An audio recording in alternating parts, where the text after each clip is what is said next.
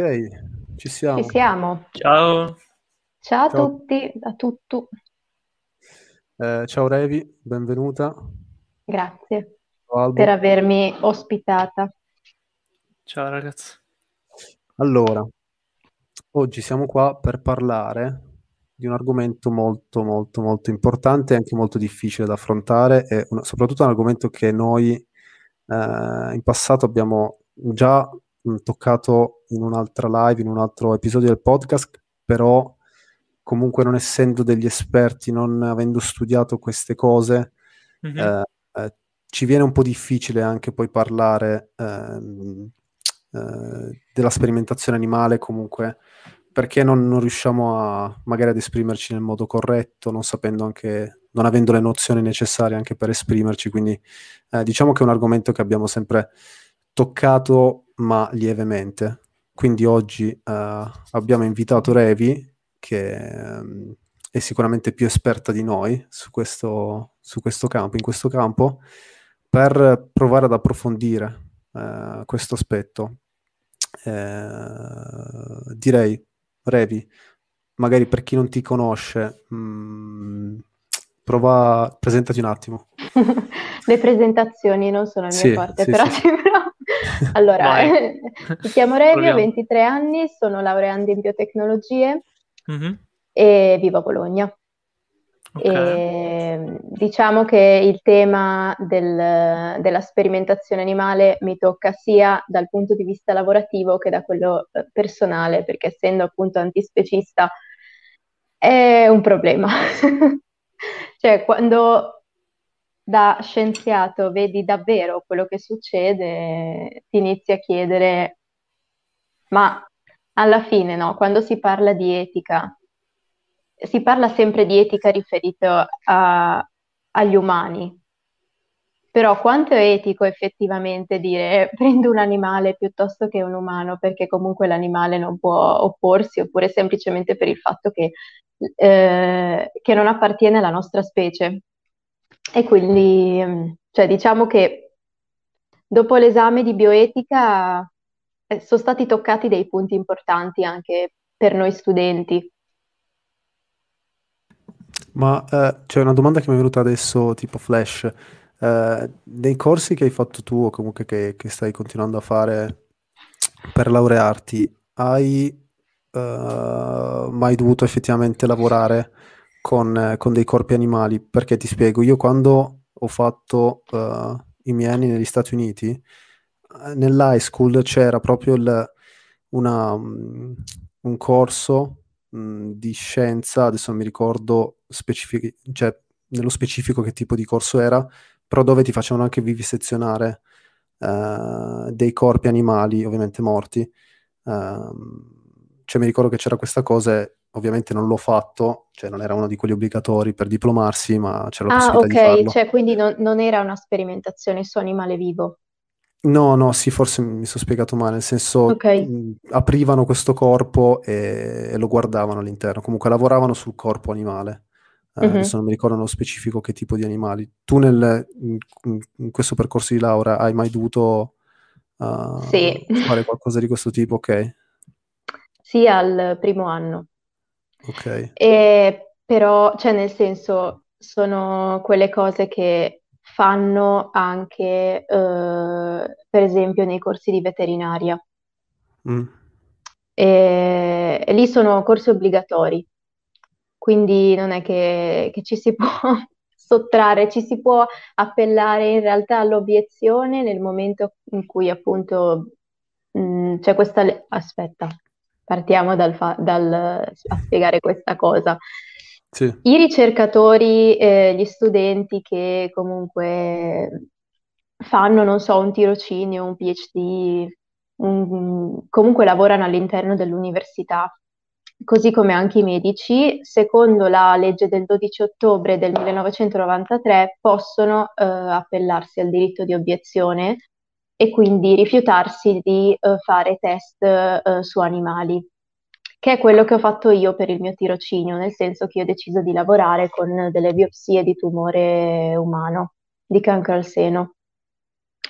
Però nei corsi obbligatori oltretutto non so se è una cosa effettivamente che si può fare anche se l'animale è eh, già morto, se ci si può appellare a, questo, a questa obiezione, perché riguarda appunto più la, la sperimentazione in sé. Quindi non so se effettivamente mh, da studente, poi appunto sei al primo anno, hai appena iniziato, non, non sai neanche in realtà come muoverti e queste cose non ti vengono dette cioè, devi... Io l'ho scoperto dopo che c'era questo diritto di obiezione. Ok, quindi è una cosa che hai scoperto tu, cioè da sola, non ti è stata Sì, detta sì, che avevi esatto. questa opportunità di, di- di sottrarti da questa, da questa Mhm. pratica, ok? Ehm, allora, io una cosa che eh, quando abbiamo parlato anche, quando ci eravamo sentiti per organizzare anche la diretta, eh, tu mi avevi parlato nello specifico anche eh, proprio che cos'è la sperimentazione e che cosa rappresentano, perché viene fatta la sperimentazione. Eh, puoi spiegarci un pochino meglio questo aspetto? Ok, cioè la domanda è perché viene utilizzata la sperimentazione animale quando eh, in realtà si stanno testando farmaci oppure per eh, gli umani, giusto? C'era questa la domanda, Sì, mm, fondamentalmente. Sì, sì, sì. Allora, perché ehm, quando c'è la, spe- la sperimentazione, non so, uno vuole testare un farmaco e per vedere se ha effetto nella cura del tumore X. Mhm. Ci sono diverse fasi. La prima fase è la, fra- è la fase preclinica e poi ci sono i cosiddetti clinical trials, di cui spesso si parla, a volte magari si sente dire il clinical trials ha dato dei buoni risultati. Mhm. Clinical trials si dividono ehm, a sua volta in tre fasi, quindi c'è la fase 1, la fase 2 e la fase 3. L'approvazione della FDA, che è la Food and Drug Administration, che è l'ente che si occupa di approvare un farmaco e per poi dare l'ok per essere messo sul mercato. E poi c'è la quarta fase che è il monitoraggio di, appunto, di come sta andando il farmaco eh, subito dopo l'immessa. Il test eh, preclinico viene fatto eh, sugli animali per testare di- determinate caratteristiche. Uno, la tossicità, che forse è quella che probabilmente si potrebbe testare anche in vitro, Eh, ma Mhm. soprattutto la farmacocinetica e la farmacodinamica del farmaco, che sono ehm, come il farmaco agisce sull'organismo e come e cosa l'organismo fa sul farmaco, cioè anche come viene metabolizzato, come reagisce e quant'altro. Il problema eh, della sperimentazione, in realtà delle alternative che adesso sono in commercio per quanto riguarda la sperimentazione animale, è il fatto che non si riesce a riprodurre un, eh, un sistema, cioè non si riesce a riprodurre un eh, sistema organico complesso Mhm. tanto quanto quello di un essere vivente. E quindi per poter testare la farmacocinetica e dinamica c'è bisogno eh, di un apparato circolatorio, eh, di un fegato e dei reni, perché Mhm. bisogna valutare come questo farmaco eh, viene metabolizzato, eh, quanti livelli rimangono nel sangue per quanto tempo, gli effetti collaterali, la tossicità, cioè chi mi dice che se io sto testando appunto il- questo farmaco su tumore X, chi mi dice che come bersaglio, oltre al tumore, eh, ho il polmone, oppure ho il muscolo, ho il pancreas? Questo non si può sapere perché appunto c'è bisogno di un sistema cardiovascolare Sì.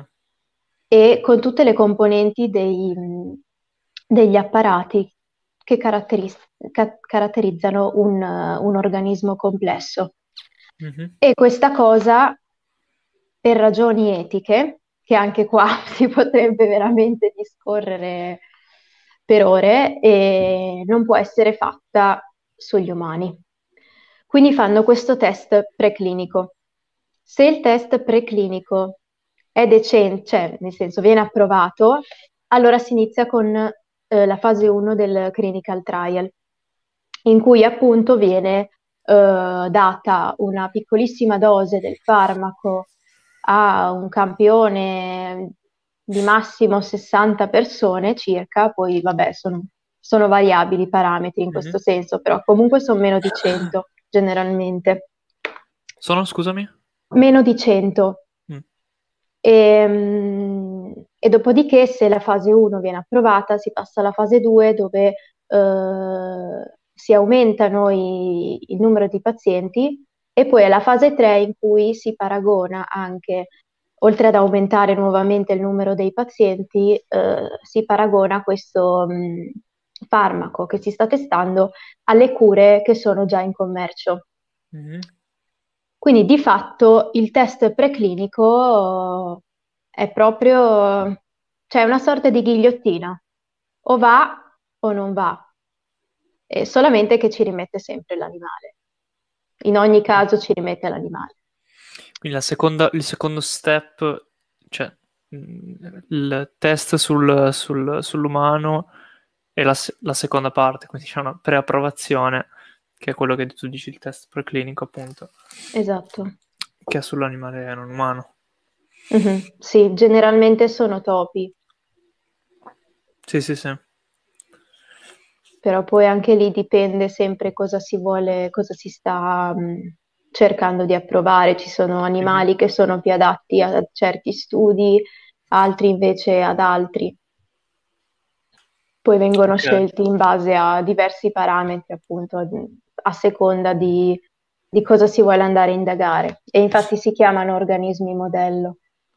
Ma questo per quanto riguarda specialmente i farmaci, stavi, cioè, questo processo riguarda specialmente l'emissione di, di nuovi farmaci nel mercato? Sì, uh, esatto. Ok. Esatto, perché devono essere, cioè i farmaci che entrano nel mercato devono essere approvati dalle, da un ente specifico che è la esatto. FDA eh, e da lì dopo, mm-hmm. Una volta che c'è l'ok, può essere commercializzato. Prima quindi, no. Quindi giusto per uh, magari chi ci segue anche, quindi se, ad esempio i farmaci generici sono un problema rispetto a questa questione oppure sono, tra virgolette, sicuri? E nel senso che sono stati... Cioè, mi... la domanda nel senso, è un farmaco stati... generico, cioè è stato tipo... testato sicuramente a monte, no? Per quando sì. è stato immesso, diciamo, il principio attivo sì, nel mercato. Sicuro. Ma il cioè, farmaco di per sé, il generico di per sé, pure? E... Ah, tipo tu dici, non so, paracetamolo piuttosto che tachipirina. Esatto. Sì, cioè comunque la molecola deve essere testata. Mm-hmm. Non, non, si può immettere sul mercato una molecola che non è mai stata testata, perché cioè, si rischia appunto la, la sanzione. E sì, certo. di media per, per, sviluppare un farmaco ci vogliono circa proprio dai 12, circa 12 anni. Mm. Quindi è, è veramente tanto, perché poi mh, la percentuale che passa effettivamente, cioè che dall'inizio, dal preclinico all'immissione del farmaco mm-hmm. in commercio, cioè la percentuale diventa veramente tanto, tanto, tanto bassa. Mm-hmm. E un'altra cosa che mi sono scordata di dire è che prima dei test preclinici di solito ci sono quelli in vitro, cioè prima degli animali si testa in vitro, in laboratorio. Quindi c'è in, vi- in vitro, in vivo su animale e in vivo eh, su persone. Mm-hmm. Quindi okay. questo è lo step, sono gli step principali. Ok, okay quindi, quindi, presumo che per ogni step deve, deve superare lo step precedente per avanzare. Esatto, no? sì, okay. se no no. Quindi il succo è che per avere un'alternativa a, questa, a questo processo, ciò che dovrebbe essere sostituibile è il secondo step, quindi un, cioè sarebbe necessaria un'alternativa a questa necessità di avere un qualcosa di sistemico su esatto. cui testare dicevo, cioè il, la molecola, no? E quali sono, se, appunto, se se tu sei informata su questo, le, le, alternative che adesso ci sono, quanto sono efficaci o non efficaci, e per, magari perché non sono efficaci se, se lo sai. Mm-hmm. Allora, un'alternativa che è la più promettente è, è, sicuramente l'organoide, cioè l'organoide è un organo artificiale formato da cellule staminali che possono essere prese direttamente dal, dal paziente.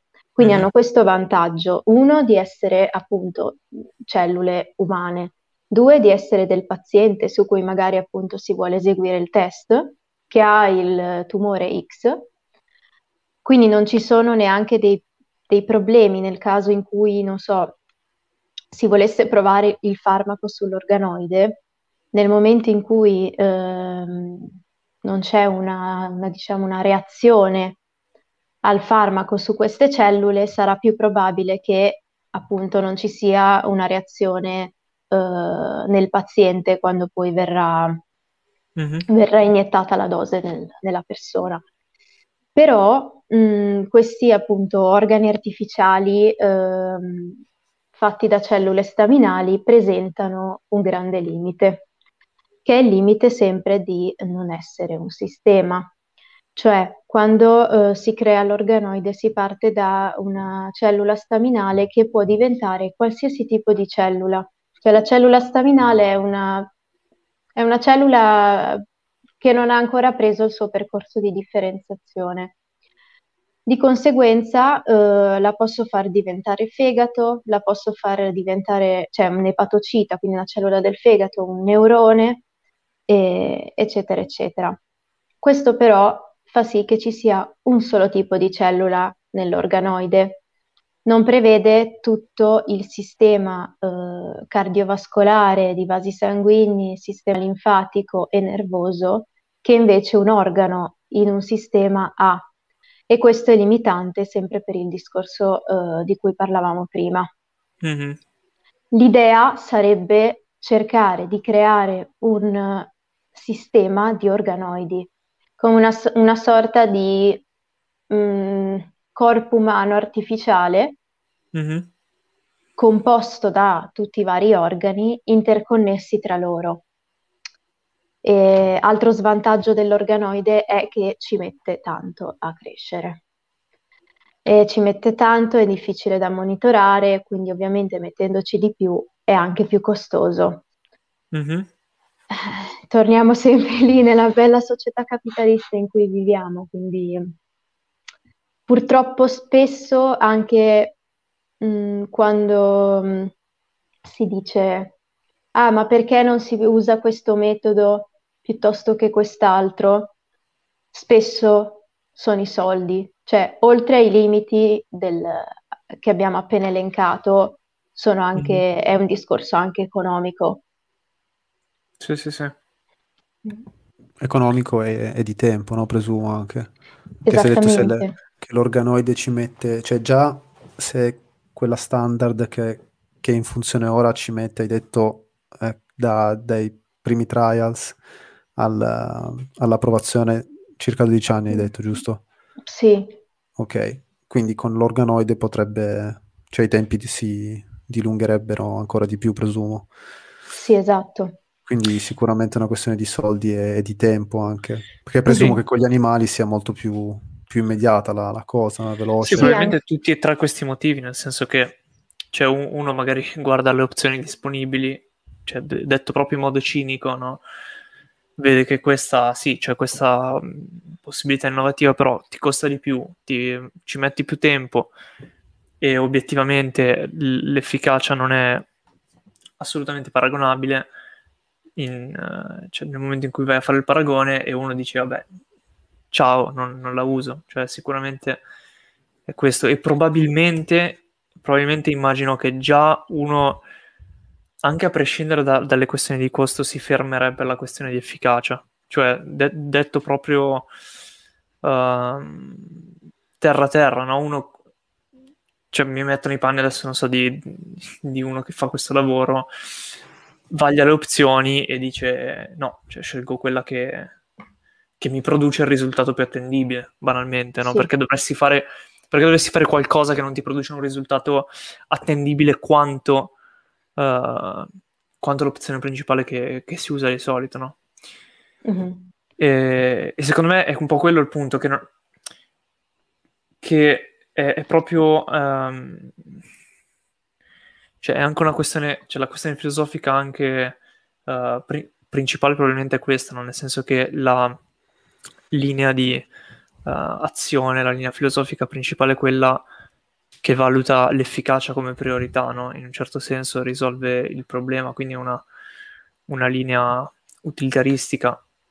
Mm-hmm. Eh, poi il discorso è super complesso ovviamente, nel senso che è tanto complesso, nel senso che spesso sono gli stessi ricercatori che vogliono delle alternative. Cioè, secondo me bisogna mh, cercare di scindere o comunque di distruggere quell'immagine stereotipata del ricercatore che gode nel, nel vivisezionare l'animale, eh, perché cioè, tipo io e i miei colleghi eh, mi ricordo anche quando c'erano delle lezioni in cui il prof spiegava che per fare questo esperimento era stata eseguita l'eutanasia del, del topo, preso le cellule della, della trachea, cioè il rivestimento della trachea per vedere appunto, era un esperimento sui danni da, da fumo, e fumo di sigaretta.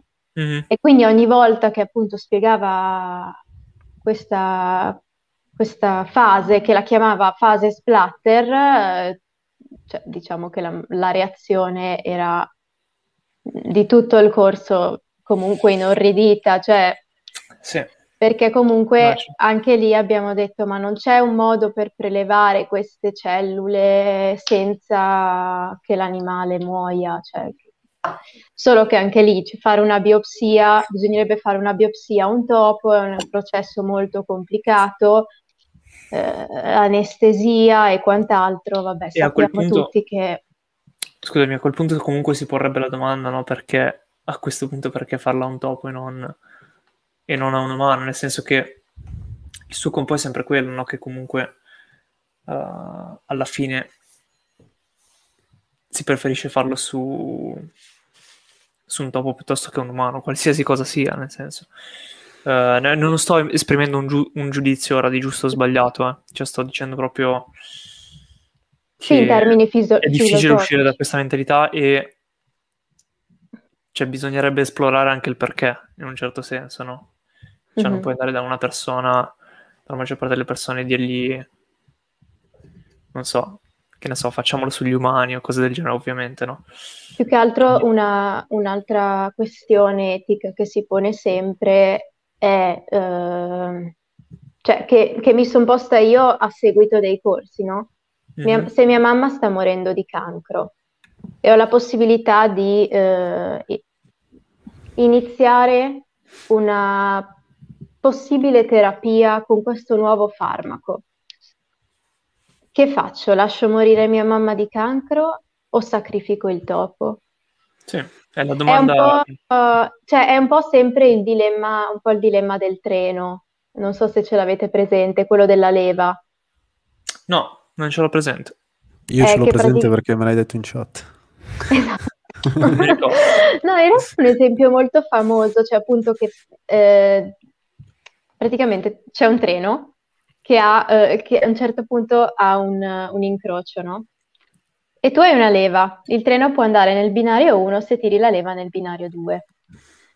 E sopra al, ai rispettivi binari, su un binario ci sono 5 persone che non conosci, legate alle rotaie, mentre nell'altro c'è una persona che conosci. Mm-hmm.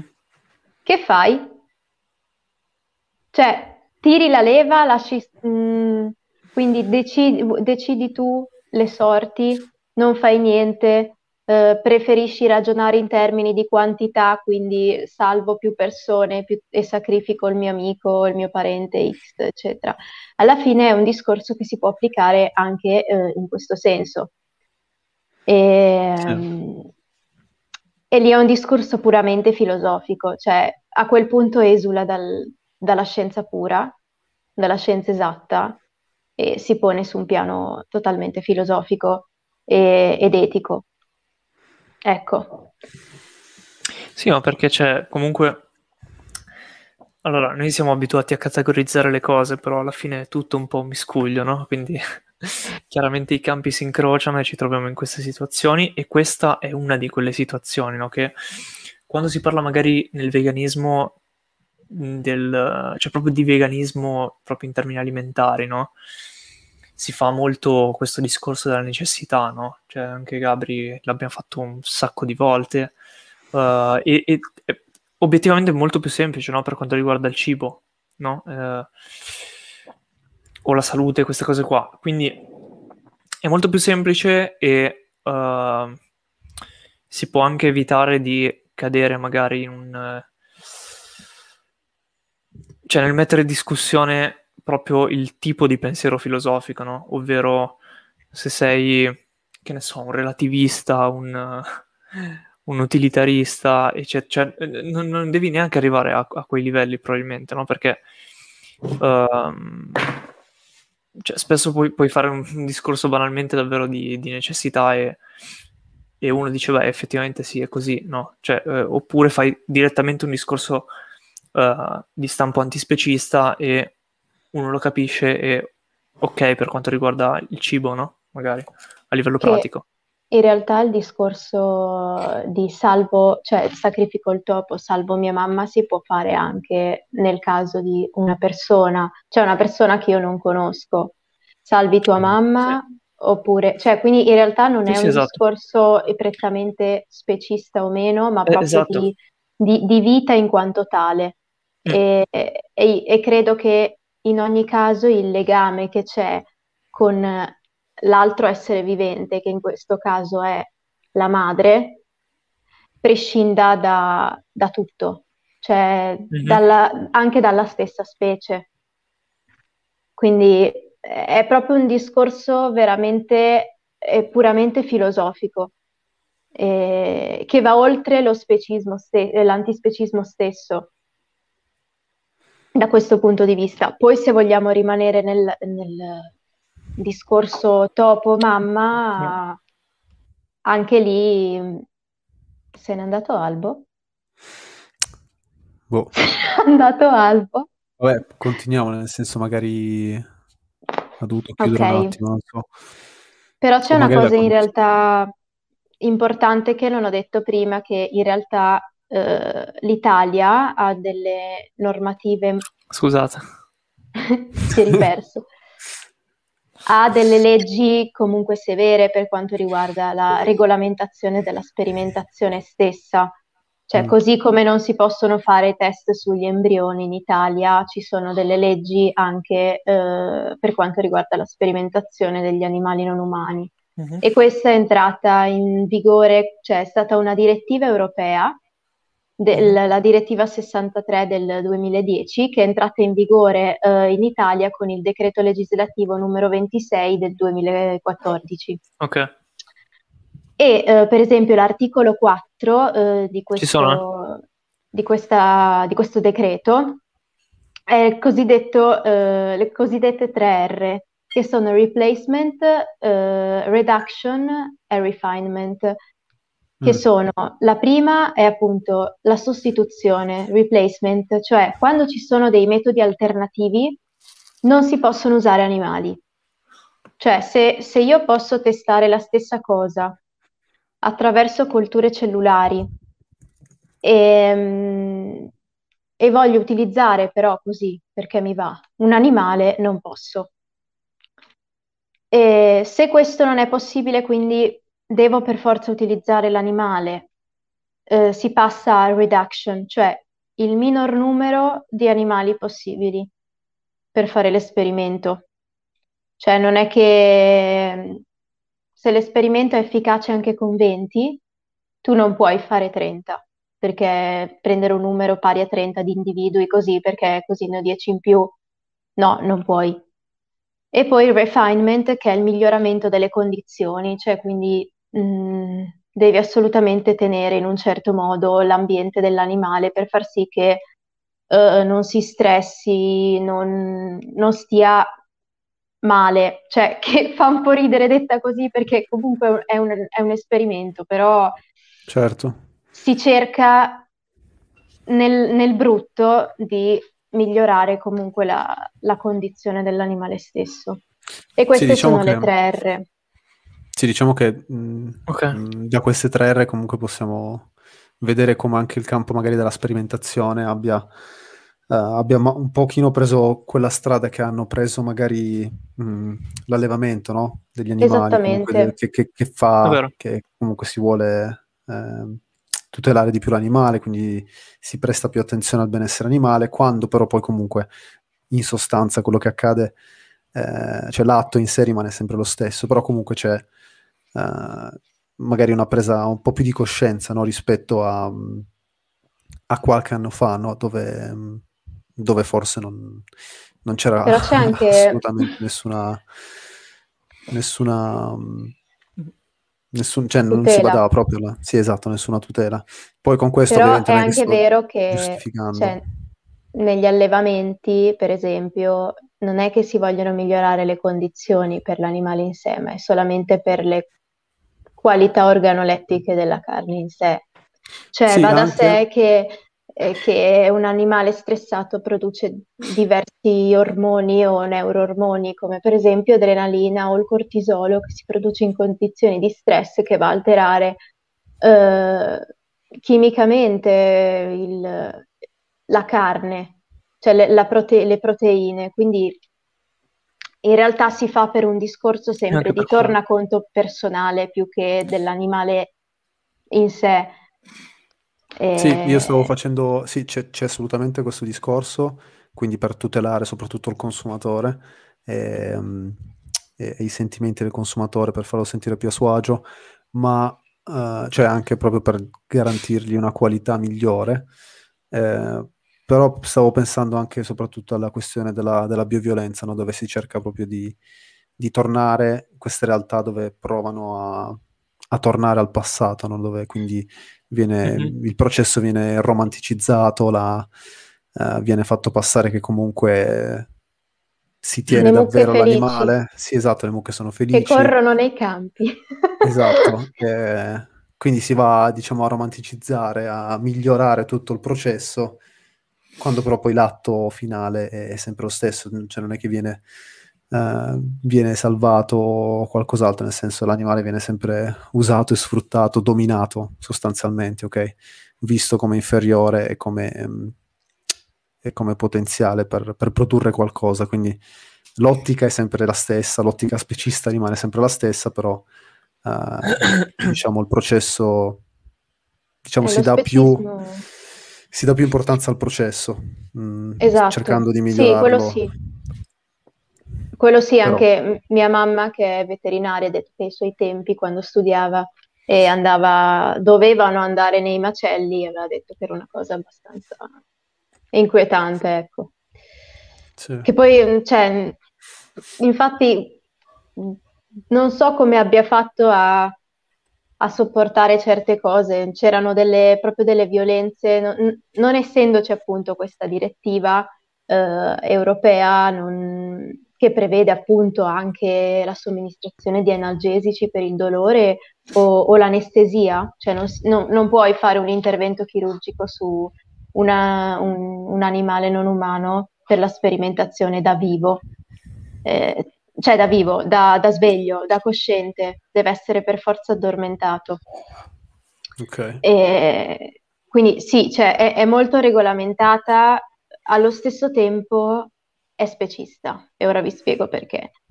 Nel senso che innanzitutto eh, c'è la differenza tra invertebrati, vertebrati e, e primati.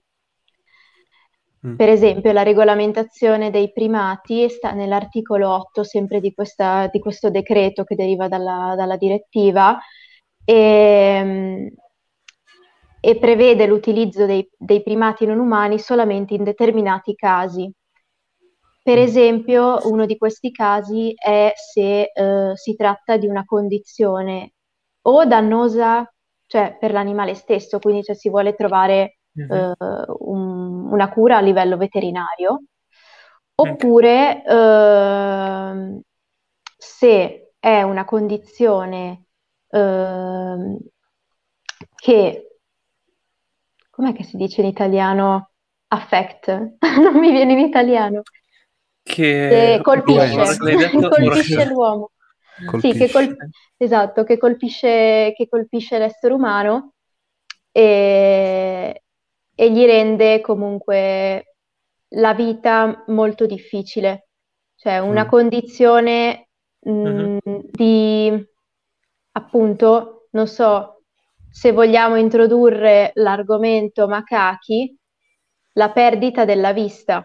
Ecco, quella è una condizione debilitante, ecco, non mi veniva la parola. Mm-hmm. E, e quindi in quei casi si possono utilizzare i primati non umani, però uno, non si possono allevare, cioè n- non si possono allevare con fini sperimentali i primati non umani. E mm. due, ci deve essere l'approvazione eh, comunque del governo eh, per poter fare questo, questi esperimenti.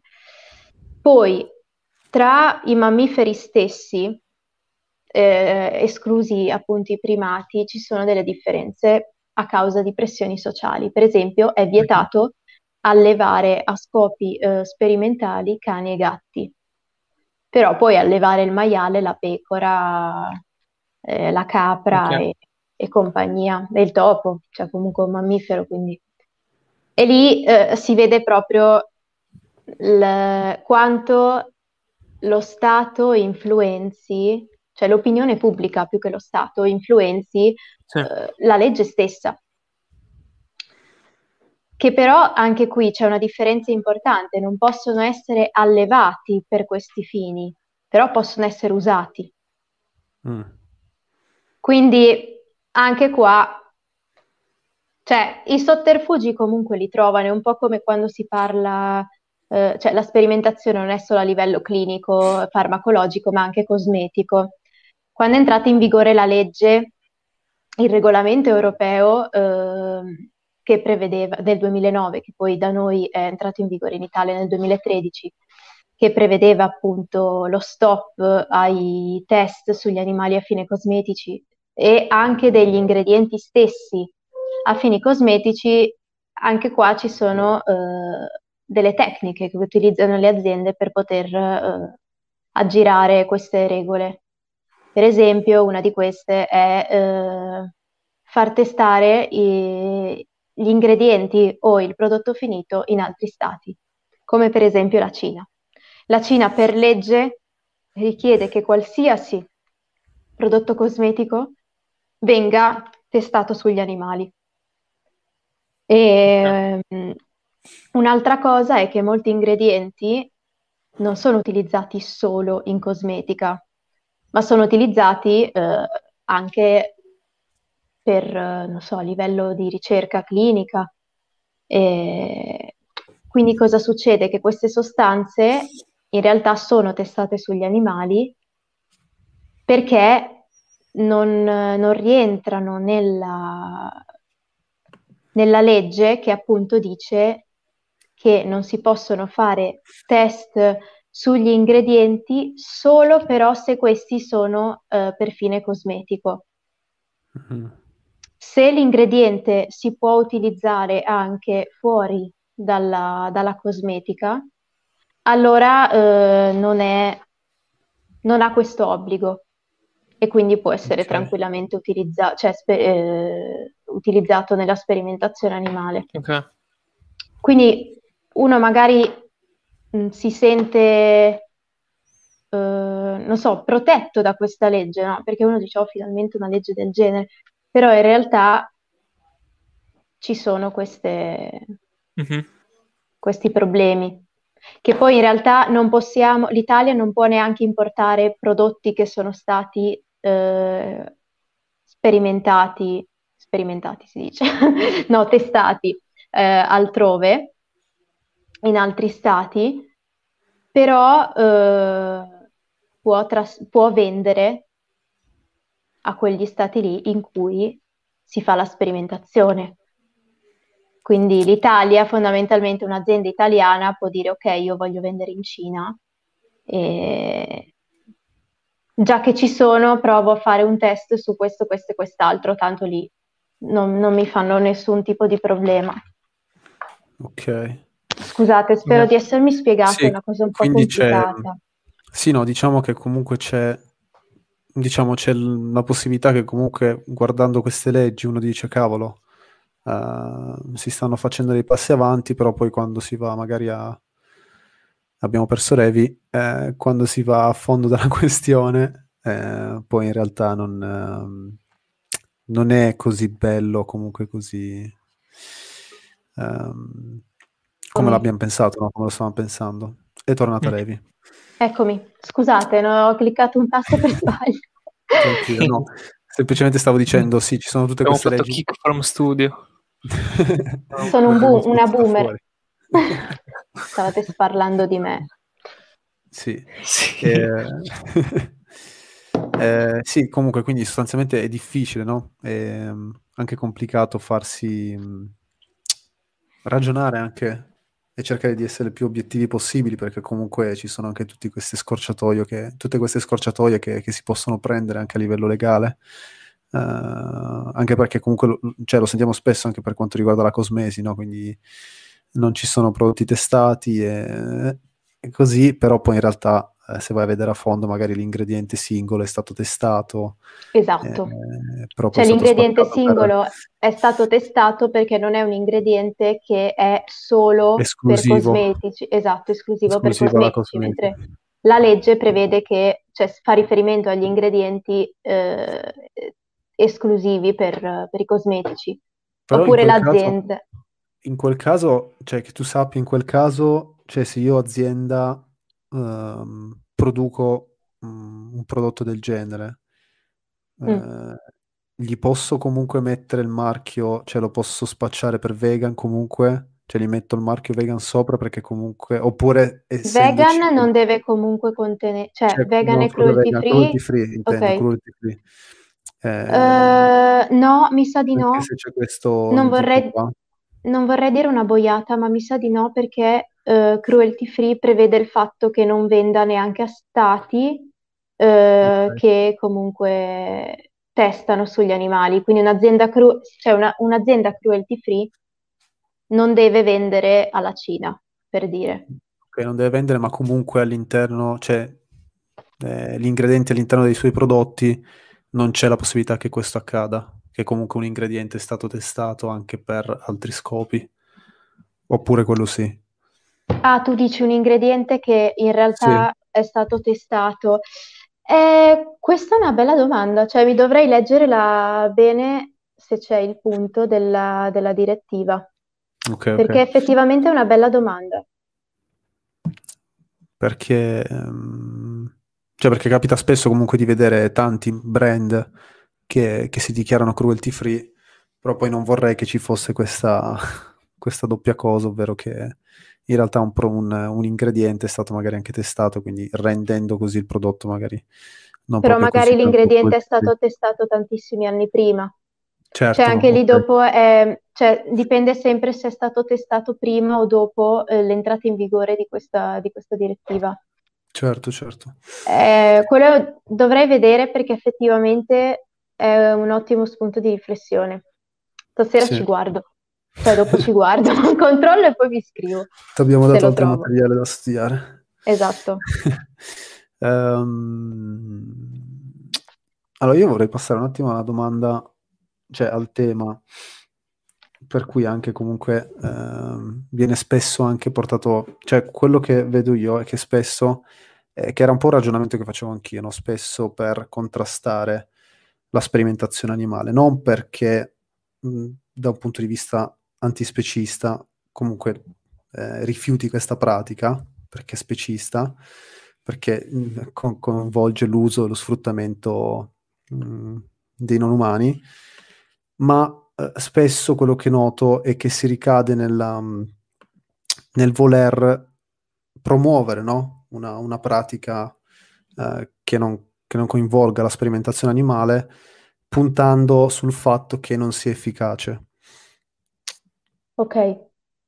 Non so se si è capito, però comunque, cioè, quello che Sì, che realtà- una delle scuse eh, che si, che si utilizza è il fatto che, eh beh, non sarebbe efficace.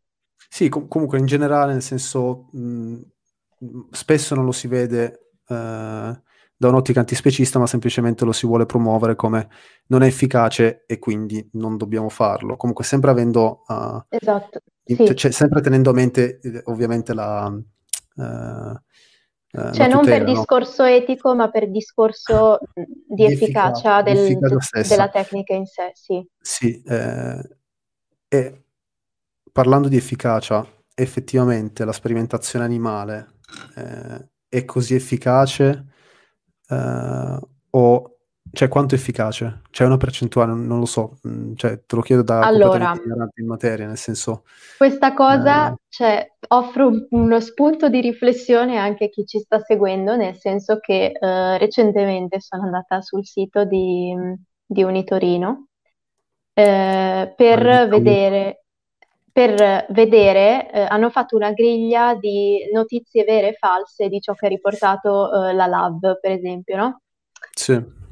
E c'era questo spezzone, esatto, sulla questione macachi, c'era questo spezzone che diceva, eh, eh la Lab aveva detto che il 98% eh, dei test eseguiti sugli animali si rivela fallimentare. E loro avevano detto non è vero cioè un Unitorino ha detto non è vero, questo studio in realtà non esiste, il link è vuoto. Ora, aspetta un secondo che mi prendo, perché me, lo, me l'ero segnato.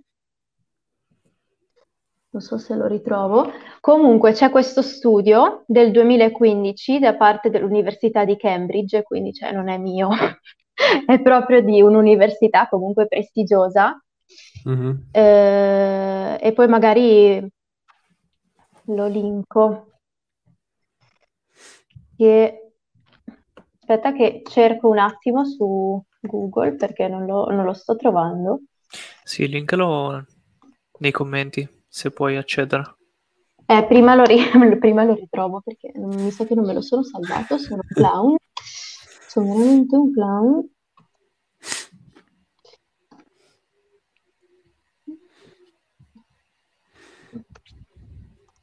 Comunque, appunto, ecco, su questa uh, cosa. ok, vai. Si chiama, de, eh, lo posso linkare? Però da computer eh, non so come si fa. Dovresti avere accesso alla, ai commenti, se no, se no passacelo e lo Beh, mettiamo no, noi nella, lo mettiamo noi nella comment section. Eh, ok, arrivo. Lo mettiamo poi in descrizione del video.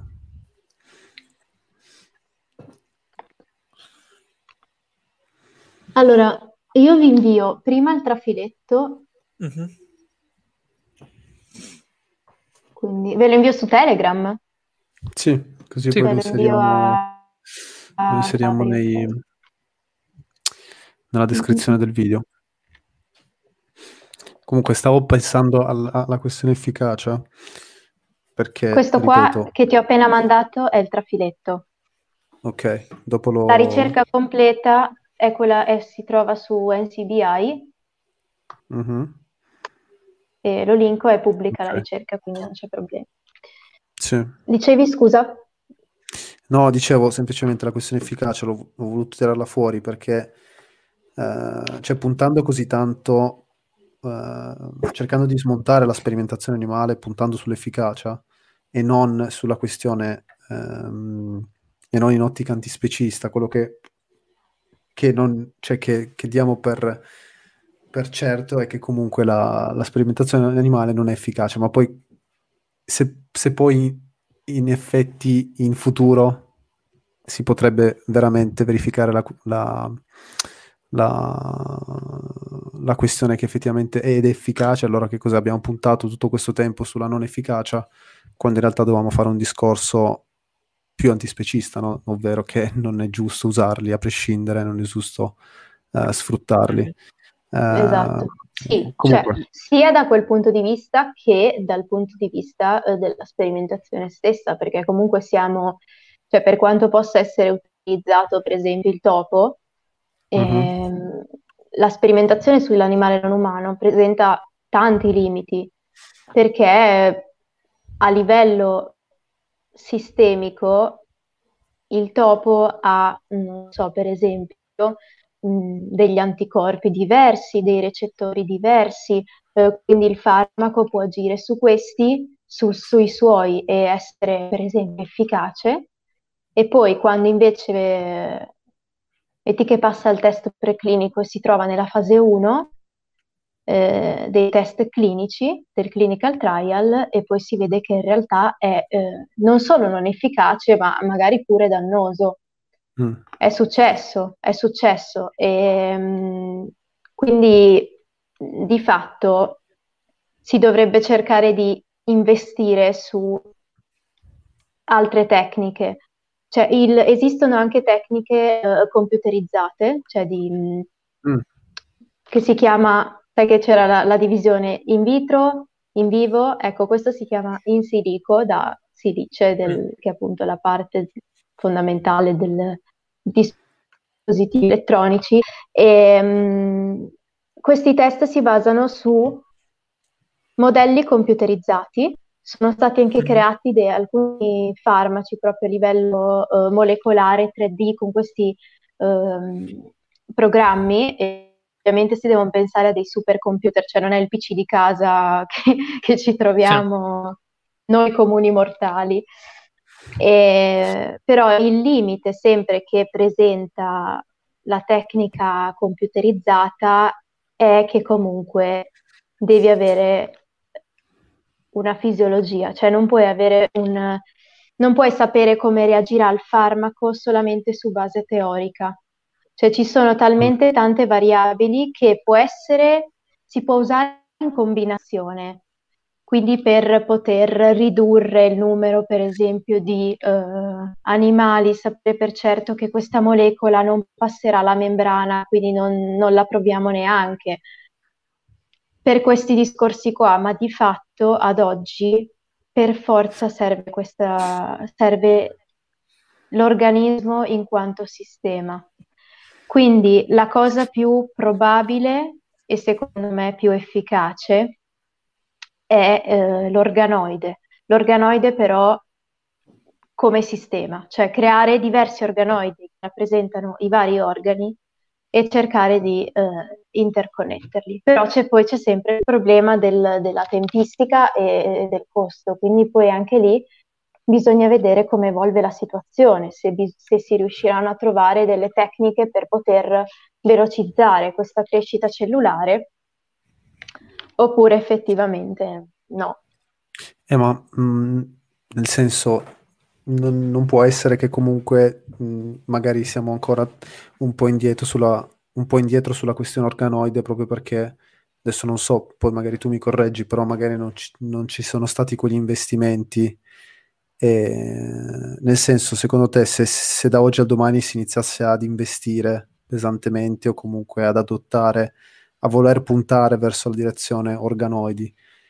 Cioè comunque sicuramente si troverebbero delle soluzioni per ridurre i tempi, eh, creare quella situazione dove, che tu hai descritto prima, ovvero con più organoidi che comunicano fra di loro e quindi, cer- e quindi eh, realizzare un sistema eh, vero e proprio e non soltanto un, um, una parte specifica, quindi puoi anche testare effettivamente come poi l'eventuale farmaco reagisce con eh, con altre parti del corpo, no? Potremmo dire. Ehm, quindi... Io, cioè, secondo me sicuramente verrebbero fatti dei, dei passi avanti. Mm. E, ehm, poi, per esempio, sono stati creati eh, dei mini brains, cioè dei mini cervelli, eh, appunto, fatti, cioè sono organoidi, sono cervelli in miniatura il problema di questi cervelli è che appunto restano piccoli, restano piccoli perché non avendo i vasi sanguigni, eh, il tessuto non, non si può sviluppare, esatto, non si può sviluppare, quindi rimangono piccolini. Mm. E infatti il, è il limite dell'organoide che eh, non presenta questi, eh, cioè i vasi. Okay. Quindi se si riuscisse effettivamente a creare una sorta di angiogenesi, quindi la produzione, la nascita di, dei vasi dentro all'organoide, allora già questo sarebbe un grande passo avanti, perché permette di poter pensare effettivamente a un sistema di organoidi, perché senza il collegamento dato da arterie, vene e, e quant'altro, e tutti i capillari, allora non, cioè, è impossibile farlo.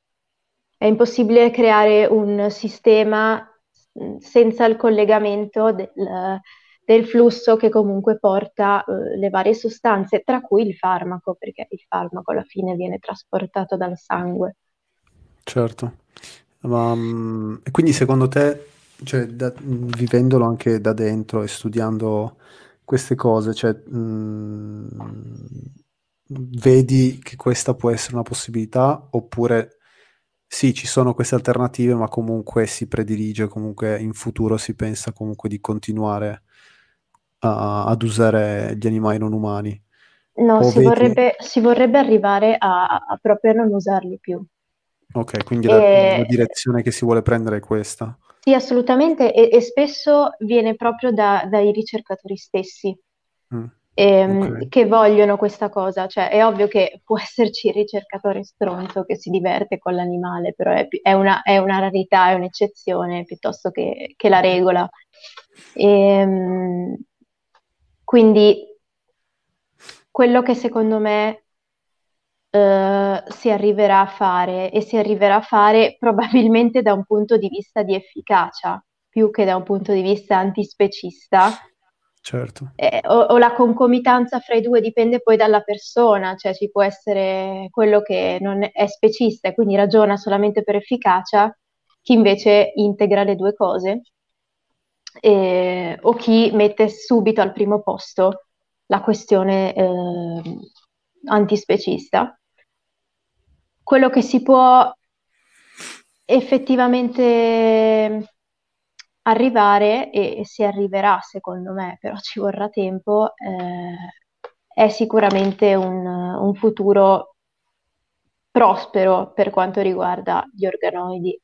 E, ehm, dal mio punto di vista personale, secondo me, tra le varie alternative eh, che esistono, perché oltre ai modelli computerizzati ci sono anche, si chiamano organ on a chip, cioè sono dei chip mm. che simulano degli organi e mm. eh, vogliono creare il cosiddetto body in a chip. Il problema è che eh, è sempre difficile ricreare un sistema e soprattutto un sistema la, come la complessità eh, di un organismo, di un organismo vertebrato, per esempio. Adesso stavamo mm-hmm. appunto parlando di eh, topi, umani e, e macachi.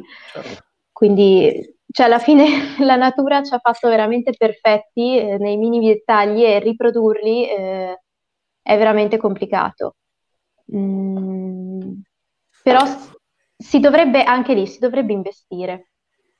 Mm. Cioè, secondo me ci, c'è, chi, c'è, chi, investe, perché c'è chi investe, però um, uh, spesso non lo si fa anche per un discorso di tempistiche nel voler provare un farmaco. Cioè, se io ho tot pazienti che uh, sono, non so, in, uh, hanno, hanno il cancro e sono, stanno entrando in stadi avanzati, comunque metastatici.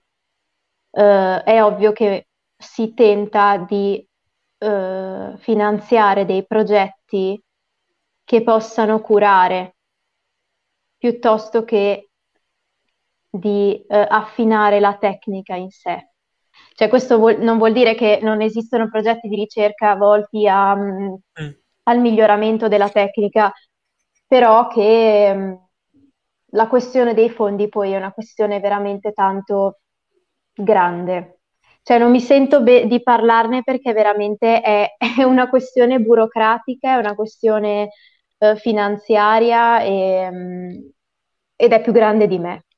Cioè mm-hmm. l'ho vista solamente da lontano, però cioè, i soldi che girano li ho sempre visti girare nei confronti di appunto eh, progetti di ricerca volti alla cura e non alla, al perfezionamento di una tecnica.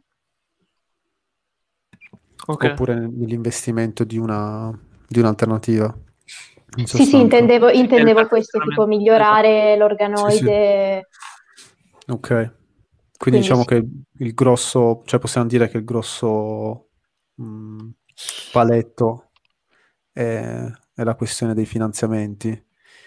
Ehm, perché comunque... E del tempo. Tu, no, del tempo, perché come comunque hai detto tu, la, la volontà di cambiare direzione penso c'è. ci siano dalle persone. C'è, ma anche perché sì, perché comunque l'animale, adesso da un punto di vista non antispecista, ma di efficacia, eh, l'animale non umano non è un modello eh, per certi versi così mh, mm, efficace perché presenta dei limiti, delle differenze, come dicevo prima, che quando poi si vanno a, a vedere, quando si, va, si, va, a provare lo stesso farmaco sull'umano, eh, queste differenze, questi problemi vengono fuori. Mm-hmm. E, sì. Quindi, cioè, di fatto, è, allora dopo diventa una perdita di tempo, una perdita di denaro, eh, una, eh, comunque un massacro di animali non umani inutile e allora stiamo, è un cane che si morde la coda. Mm. Però finché non cambia, finché non si trova l'alternativa, la santa alternativa eh, per il test preclinico, allora non se ne esce. Cioè, mh, mm, è un passaggio fondamentale. Mm-hmm. Certo, ma quindi secondo, cioè, secondo voi um, il fatto di usare gli animali cioè adesso anche con, comunque con così tante alternative su cui ci si potrebbe investire, ma come abbiamo detto non è così immediato e semplice.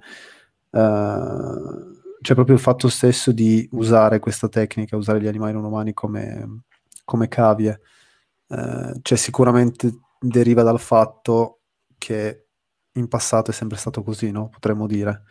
Si è sempre fatto così, e in passato ovviamente eh, i ricercatori del passato comunque non è che avessero magari la tecnologia che, che hanno i ricercatori di adesso e quindi o era effettivamente un altro essere umano oppure si va a, a, a puntare su, sul diverso, no? perché forse non, non, ho sentito di casi che comunque si testava anche eh, non, non, per forza sugli animali, ma magari anche su, su altre persone eh, che magari che, che appartengono a, a, gruppi minorizzati.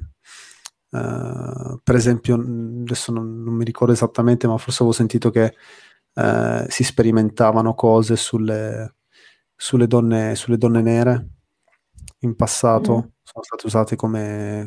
come ah, come le, le, eh, le, questo qua è un bel problema. Stai facendo sicuramente riferimento alle cellule HeLa. Ok, adesso non mi ricordo, nel, cioè so di averlo Eh, sentito, le cellule ILA sono delle cellule che vengono usate tantissimo in, eh, in laboratorio mm. e ILA eh, deriva dal nome Henrietta, quindi He, Henrietta, l'ex, mm. LA, e che appunto era una donna eh, afroamericana a cui erano stati, che aveva questo tumore alla cervice uterina molto molto aggressivo, avevano visto che le cellule eh, non morivano, cioè continuavano a replicarsi e replicarsi, erano immortali e così gliele erano state prelevate, però senza consenso informato. Mm. Cioè c'è stato un caso giudiziario eh, per questo motivo, perché poi si sono fatti dei soldi su queste, Ovviamente Henrietta purtroppo è morta da lì a poco tempo dopo perché il suo tumore era veramente tanto tanto aggressivo, ma eh, i parenti hanno insomma subito questo, questo caso eh, in cui mh, insomma hanno scoperto poi che prele- i medici avevano prelevato queste cellule eh, senza informare la paziente e poi era ancora il periodo in cui eh, gli ospedali erano divisi tra eh, neri e bianchi. Quindi ovviamente c'erano tutti poi i sotterfugi, cioè consenso informato che cos'è per i neri, cioè chi se ne frega, così ragionavano. E... Fatto sta sì, che sì. poi queste, cioè c'è stato un chiarimento con, recentemente però, eh, con la famiglia eh, di Henrietta e, ehm, e, e, le sue cellule sono diventate fondamentalmente, cioè dai ricercatori Henrietta Lex è amata, cioè c'è proprio tanto riconoscimento per questa donna che eh, ha comunque creato una svolta. Da un certo di, punto di vista è brutto perché lei comunque cioè, è stata sfruttata, non è che adesso c'è Henrietta Lex a cui posso dire ok, grazie per il tuo contributo, però è un contributo che tu hai dato volontariamente. Cioè, anche questo caso l'abbiamo studiato in bioetica perché proprio perché non c'era stato il consenso di questa persona nel, nel, pre- nel prelevare le, le, sue cellule e utilizzarle poi in laboratorio.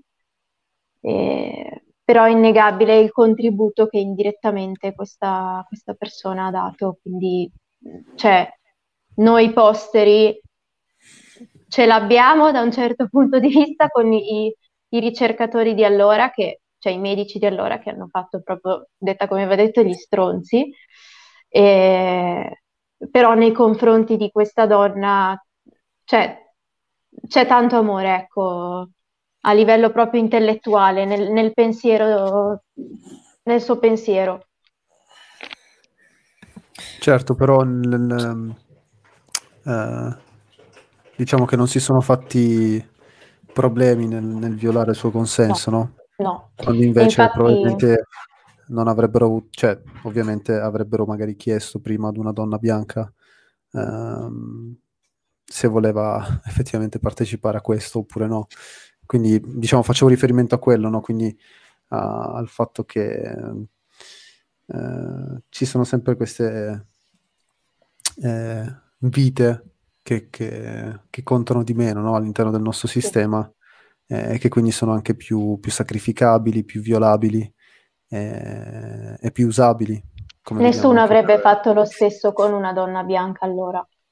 Esatto. E questa è la cosa, è la cosa eh, che è veramente triste perché eh, la prima volta che effettivamente conosci la storia delle cellule HeLa eh, ci resti di merda perché non, non, non, penseresti mai a questa storia comunque che deriva da, da sfruttamento mm-hmm. e, e, fondamentalmente anche da coercizione, perché cioè, allora i medici eh, non è che avessero detto esplicitamente a Henrietta guarda che queste cellule verranno, cioè abbiamo notato che hanno questa eh, crescita esponenziale, sono immortali, vogliamo utilizzarle per uh, degli mm-hmm. esperimenti, degli studi, cioè questo fa parte comunque del consenso informato quando tu decidi di, di donare uh, un tessuto degli organi, eh, in quel caso era una biopsia, eh,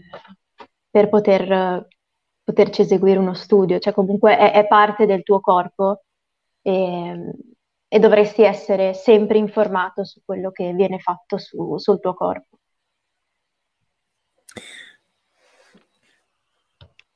Sì, secondo, volevo, volevo parlare di, di... Cioè, una cosa mi avete fatto venire in mente una cosa, nel senso che secondo me si torna un po' sempre a questo punto cruciale, cioè che... Um, cioè siamo tutti abituati a pensare secondo un... Cioè, qual è il motivo del, del nostro agire, no? Cioè, il, come dire, il framework nella nostra, nella nostra civiltà, no? Cioè, il motivo dell'agire umano è, come abbiamo detto prima, prettamente di stampo uh, utilitaristico, o utilitarista, scusate, non so come, quale delle due è il termine più corretto. Comunque, uh, cioè, il succo è un po' quello, no? Nel senso che da un lato, uh, come dire, chi vuole agire bene, potremmo dire, ok? Con questo, cioè con questo motivo dietro al, al proprio agire, ok? giustifica uh, le sue azioni secondo il... Cioè, a quel punto uno ti, ti chiedi no, che cos'è il bene, no? E il bene è, in questo, secondo quest'ottica, uh, il bene della, maggior, della maggioranza, in un certo senso, no? Cioè l'azione che causa il bene alla maggioranza, il che significa che potrebbe creare un male a una minoranza, in un certo senso, no? Ok? Assolutamente Cioè è un'implicazione sì. proprio... proprio eh, c'è una cosa implicita in questo in questo modo di giustificare il proprio agire. Ma e... anche, per esempio, mi sì. è venuto in mente che esistono malattie molto rare eh, che non vengono ricercate, cioè non, non, si fa ricerca su queste malattie per il semplice fatto che nessuno ci investe, perché le persone sono troppo poche. Esatto, quindi... Eh, cioè, per dire... Di risorse anche, cioè proprio si, si soppesano no, le risorse a livello di, di tempo, di denaro, di però, uh, specialmente questa... di denaro anche. Eh, sì. No, dico questa cosa qua che ha fatto notare Levi, cioè ci fa anche capire quanto effettivamente mh, c'è dietro anche alla ricerca uh, di, di, farmaci o comunque di cure.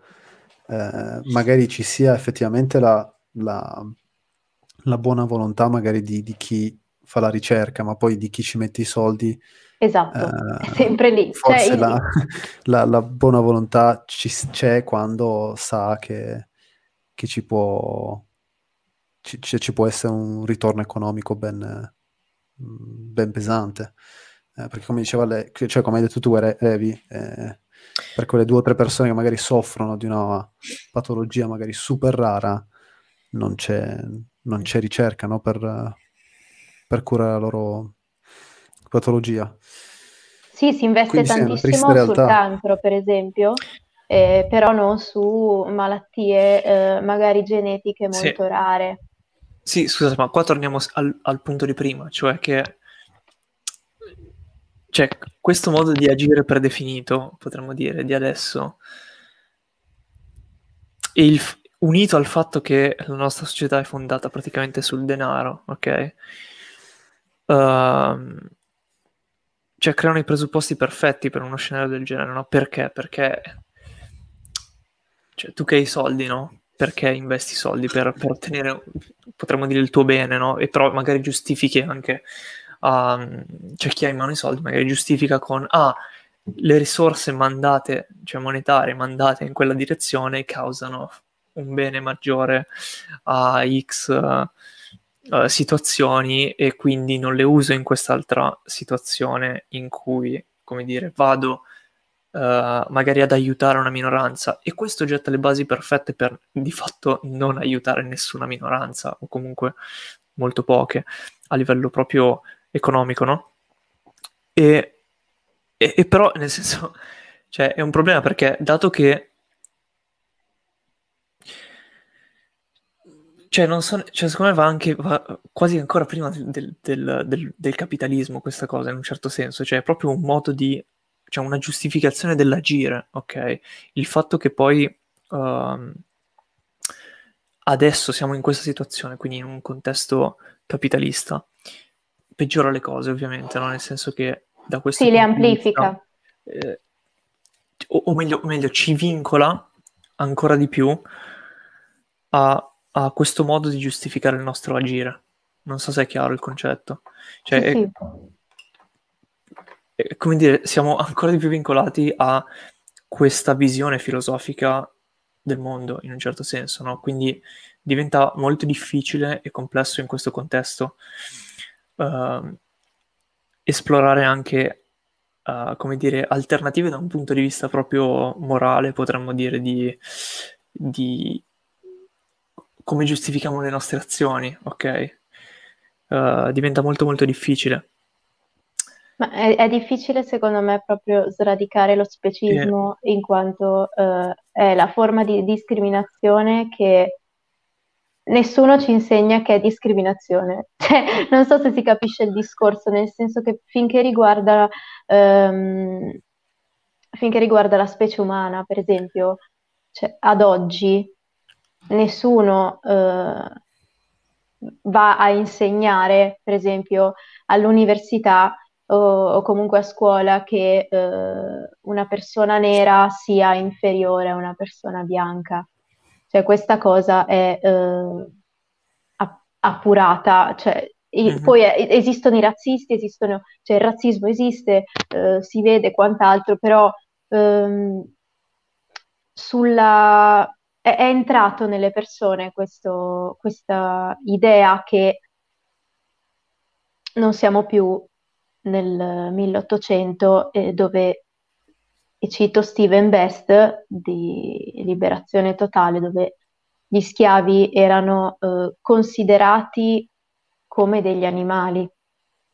Cioè, adesso questo pensiero qui è eh, ignobile, è inammissibile nella nostra società uh, mm-hmm. per, a livello proprio di insegnamenti. Cioè all'università nessuno ti, viene radiato un professore, una persona che si permette di dire una frase mm, del genere, di razzista in questo senso. E le discriminazioni, uh, cioè, il senso è, se già le discriminazioni a livello umano uh, sono difficili da sradicare nella mente di alcune persone e parliamo della nostra stessa specie d'appartenenza, e nonostante si sia arrivato, eh, arrivati per esempio a eh, considerare le donne pari agli uomini, le persone nere pari alle persone bianche e così via, non si è ancora arrivati a livello sia istituzionale che sociale a pensare che anche gli animali non umani siano individui Sì, quello è vero. Quello è vero. Cioè, il discorso delle discriminazioni, cioè non sto dicendo che non esiste il razzismo, non esiste il sessismo, cioè da donna il sessismo lo vivo praticamente ogni giorno, ma ehm, Però diciamo viene il punto che è sulla carta è condannato, cioè il razzismo sulla carta è condannato, cioè ness- lo- uno Stato non può dire ah, eh, questa persona ha il colore della pelle diverso da- dalla, maggior- eh, dalla maggioranza dei miei abitanti, quindi uh, è inferiore, cioè no, è una cosa proprio a livello legislativo inammissibile. E, però poi questo retaggio rimane, tant'è che ci sono le persone sessiste, ci sono le persone razziste, ci sono le persone abiliste e quant'altro. E quindi se già è così difficile sradicare, vedere queste, queste discriminazioni per quanto riguarda la nostra stessa specie, eh, il problema è che questo, non, non, questo, ragionamento non viene fatto per quanto riguarda eh, gli animali non umani. Tant'è che a scuola in inglese ti insegnano che eh, per l'animale ci si deve riferire con it, che è mm-hmm. lo stesso pronome che si utilizza per gli oggetti. Cioè sia nella nostra lingua ma anche nell'immaginario sì, comune. Cioè, diciamo, è... è oggettificato. Esatto. Cioè, sì, c'è proprio la, la, distinzione tra persona e oggetto. Sì, sì, e... sì. Comunque, la, il pensiero di, della, dell'animale in sé viene messo insieme agli oggetti e non insieme alle persone. Mm-mm.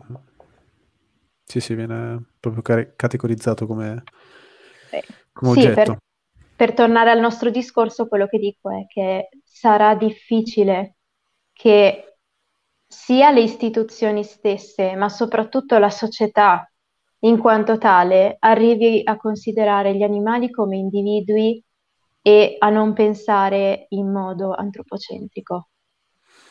Perché già ci sono ancora dei retaggi culturali sessisti e, e soprattutto razzisti che derivano da secoli e secoli, e considerato che lo specismo è la prima forma di discriminazione fondamentalmente, come appunto descrive Best nel suo libro, cioè prima del razzismo, prima del, del sessismo c'è lo specismo, allora ci vorrà il triplo, il quadruplo, il quintuplo del tempo per sradicare un pensiero del genere, perché si è radicato per più tempo le sue radici sono più profonde.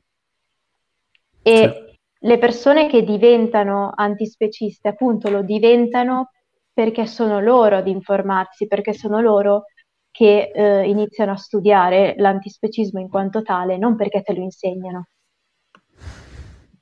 Non, non te lo insegna nessuno l'antispecismo, no. soprattutto, soprattutto, a scuola.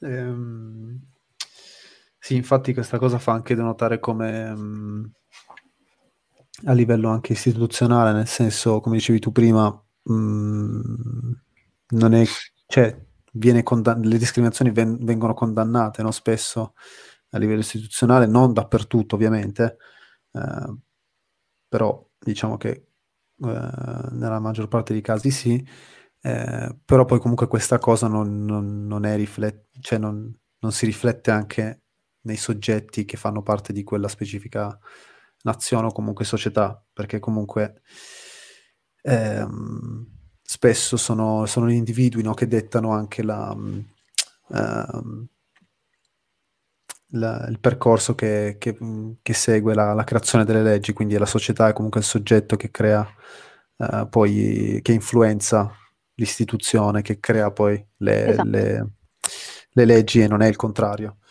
Uh, anche perché quando viene il contrario poi comunque c'è sempre una... Uh, cioè è un po' come la, la, domanda, nel senso quando mi è capitato che mi è stato chiesto no, se, se, tu avessi la possibilità di, di vietare uh, proprio l'uso, il consumo dei prodotti animali, l'uso degli animali, quindi lo sfruttamento degli animali, l'uso, lo sfruttamento e l'uso generale dei corpi degli animali, eh, lo faresti o meno?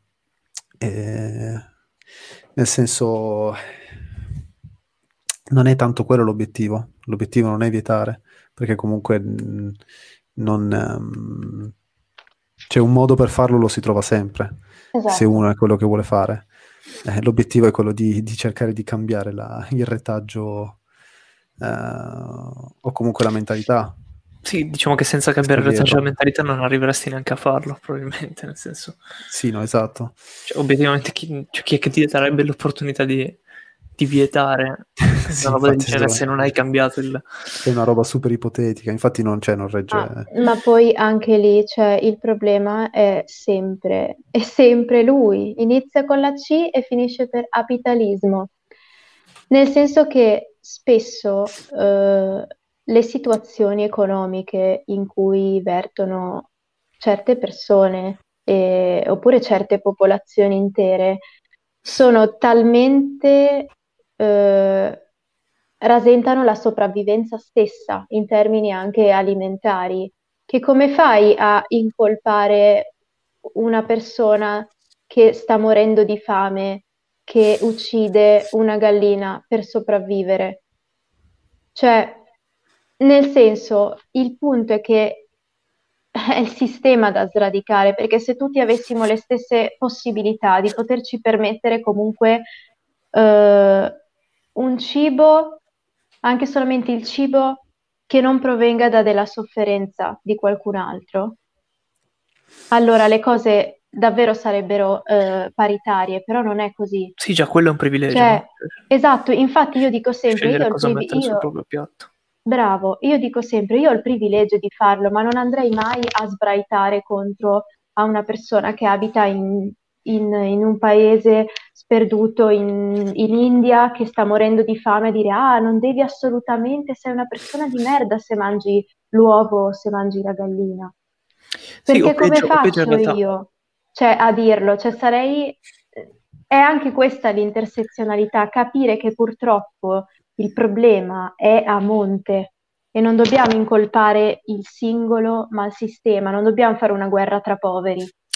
E il succo secondo me è anche che cioè, que- questa cosa che hai detto no? espone un po' quella che è la fallacia del, dell'insistere come, cioè avendo com- come unica strategia quello del, del cambiamento individuale, no? nel senso che parlare tanto di cambiamento individuale in un certo senso significa anche enfatizzare uh, proprio un discorso morale, morale, del singolo, no? Banal, banalmente, no? E, e, e, dico, ci sta a parlare di morale perché anche a me, anche a me come dire, è interessante, no? Però il problema della morale è che uh, secondo me va davvero tanto tanto contestualizzata, ok? Assolutamente. E sì. il veganismo mainstream, appunto, non, non contestualizza questa cosa, cioè ragiona un po' per assoluti. Uh, o, o, meglio, tutti lo, lo, facciamo anche noi, tendiamo a ragionare per assoluti in realtà. Um, ma eh, scusate, cosa significa questo? Significa semplicemente che tendiamo comunque, per quanto ci sforziamo magari di non fare così, e c'è chi non si sforza neanche di non fare così, di vedere il mondo in, cioè di vedere il mondo in buoni e cattivi, no? di compre- compartimentalizzare tutto comunque, no? Eh, e in realtà è, cioè è, è molto più pieno di zone grigie il tutto, ma perché questo? Perché i contesti cambiano drasticamente, ok? Motivo per cui dire, ad esempio, che, che ne so, appunto, tu hai menzionato l'India, che in un posto come l'India mangiano tantissimo vegetariano, così, eccetera, e come dire, usare quella cosa per giustificare la, la, la, il fatto che lì si mangia più vegetale potrebbe davvero essere in realtà un segno di privilegio, no? Fare una cosa del genere. Perché? Perché magari parli di aree di popolazione, e non parlo per tutta l'India, eh, perché, però parli di aree di popolazione che effettivamente sono in realtà mangiano più vegetale perché ma, ma hanno anche una incidenza di malnutrizione più alta, ad esempio. Uh, e, e, il succo qual è? No? Nel senso, tu puoi fare, puoi fare delle scelte, diciamo, uh, cioè, forse, scusate se sono un po' confuso a quest'ora, però forse in una live precedente avevamo parlato di, di Apocalisse Zombie, mi sembra. Ma in realtà, do, in realtà volevamo toccarla, ma non l'abbiamo mai toccato. Cioè, ne volevo cioè? parlare, ma non l'abbiamo mai parlato.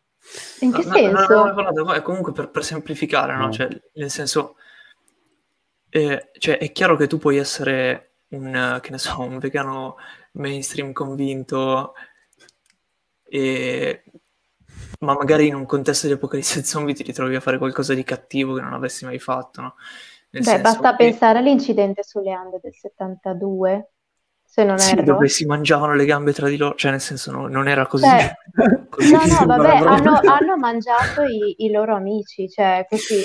Per esempio c'è uno dei... Sì dei sopravvissuti che adesso è un attivista proprio per la salute mentale, visto che lui mhm. stesso purtroppo ha avuto delle, delle ripercussioni, è un attivista e, ehm, e appunto, cioè, anche lì, quando si tratta di sopravvivenza non c'è più scelta che tenga, nel senso che capire, cioè, si fa fanno delle anche, cose che... Eh, appunto, che... ci fa capire anche che, che cioè di che cosa siamo capaci, nel senso quando l'unica soluzione per sopravvivere è una, ovvero mangiare le gambe magari del tuo compagno di squadra che, che è già sì. morto a causa dell'impatto aereo. Esatto, cioè, eh, cioè, per dire quello lì poteva essere anche antispecista, nel senso, cioè, sì, il, il succo è che cioè, le, le, dobbiamo un po' scindere no, anche la scelta etica, filosofica dalla... dalla da che cosa sta succedendo? morale, no, cioè dalla scelta morale che fai, no?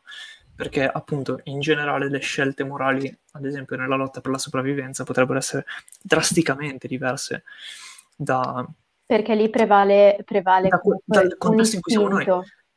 Sì, e non, cioè... non, c'è più, non, c'è più, un ragionamento critico dato dal fatto che eh, ogni essere vivente tende alla sopravvivenza, quindi è, è un meccanismo di difesa del, dell'organismo stesso cioè il fatto che si diventi sì. anche più aggressivi quando, quando si ha fame non è, non è una cosa, cioè sì. uno si dice è fatto apposta, cioè il fatto che se io non mangio da giorni, vedo una mela, eh, la vede anche però quello che è vicino a me, è nella stessa situazione, l'aggressività, l'adrenalina fa sì che io possa certo. prendere quella mela per prima, cioè è, è, eh, quando prende il controllo il sistema nervoso autonomo per la sopravvivenza non sì. c'è pezza che tenga. Sì, in generale, cioè se tu togli dal, dalle... cioè diciamo che la lotta per la sopravvivenza magari butta nel mix no, un pizzico di aggressività, però, però diciamo che in generale ma anche noi adesso, cioè banalmente, cioè, o almeno io Infatti guarda Albo quanto è aggressivo, che non è ancora, non è ancora mangiato. Sta diventando aggressivo, infatti. è vero. Ehm, Adesso si mangia il microfono. ah, vedi, è lì, è lì che c'ha il cibo, però non riesce a mangiarlo perché, no. perché deve parlare. Vabbè, meditazione sta funzionando. Comunque, cioè, non dico, quello che dico è, togliamo dall'equazione un attimo anche l'aggressività, no? Cioè quella del mero contesto di sopravvivenza. Ah, okay. Rimane comunque eh, rimane comunque il principio di autoconservazione no? che ognuno di noi ha. Mm-hmm. Se, se, ci pensiamo, no? E banalmente, cioè anche adesso, anche noi che stiamo parlando in questa chiamata, eh, ce l'abbiamo, cioè anche qualsiasi ricercatore, qualsiasi... Uh, quindi cioè, dobbiamo valutare questa cosa davvero. Io questo, dilemma, questo mega dilemma lo vedo un sacco quando si parla di sperimentazione animale. Uh, banalmente anche quando si parla di sono vegano, mi faccio il vaccino, mi faccio il vaccino, prendo il farmaco, non prendo il farmaco, eccetera, eccetera. Ok? Uh, cioè, è proprio una di queste situazioni in realtà, secondo me. Cioè, è una situazione in cui ti ritrovi a dover fare una scelta morale, che ha un'implicazione morale, sicuramente.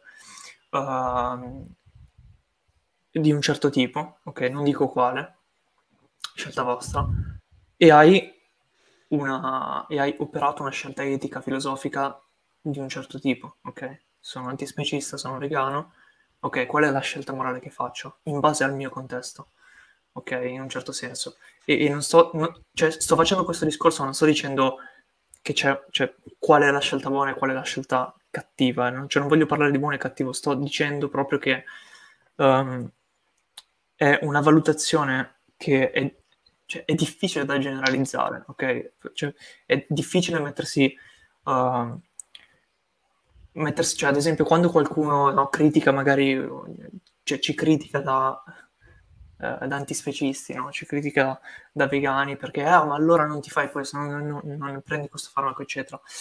E, ehm, cioè, è un discorso che secondo me in un certo senso non andrebbe neanche fatto, potremmo, dire, nel senso che non è... Mm, cioè, dav- è... non mi piace dire che è una scelta personale, ma quasi, in un certo senso. Io dico sempre che chi pun- cioè, quando c'è un detto che dice che quando punti il dito contro qualcuno ne hai altre tre che puntano contro te stesso. E questo è sempre quello che penso, nel senso che eh, è comodo fare giudice quando si tratta di questioni di altri.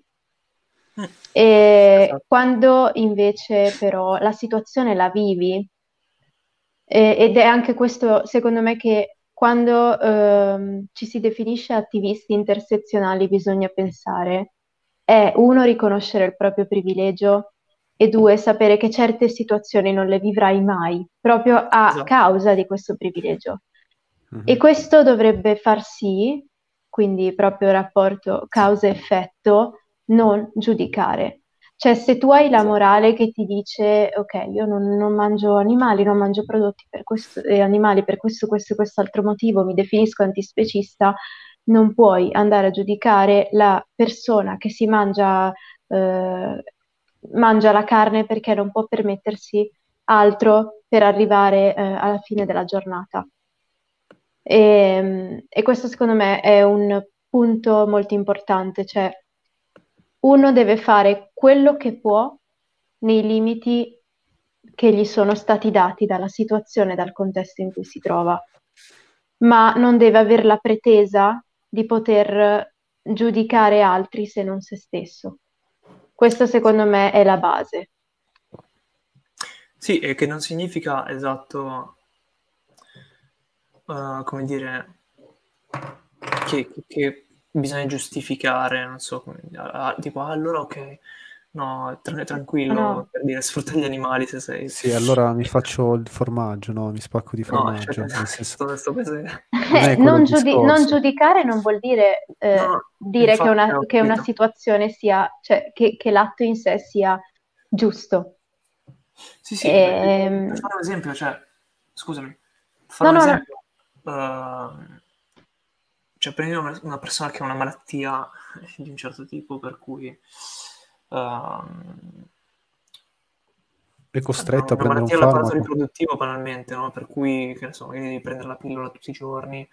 Sono qua. Eh, ok.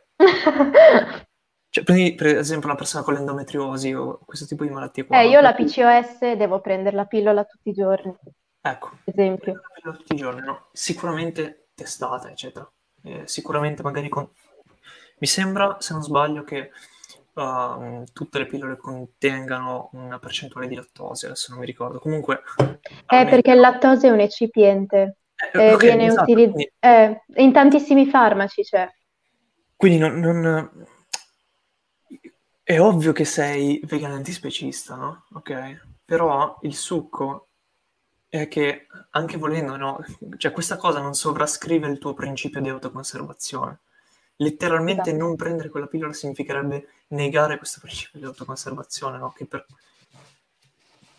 e, e potrebbe causarti conseguenze gravi questa cosa.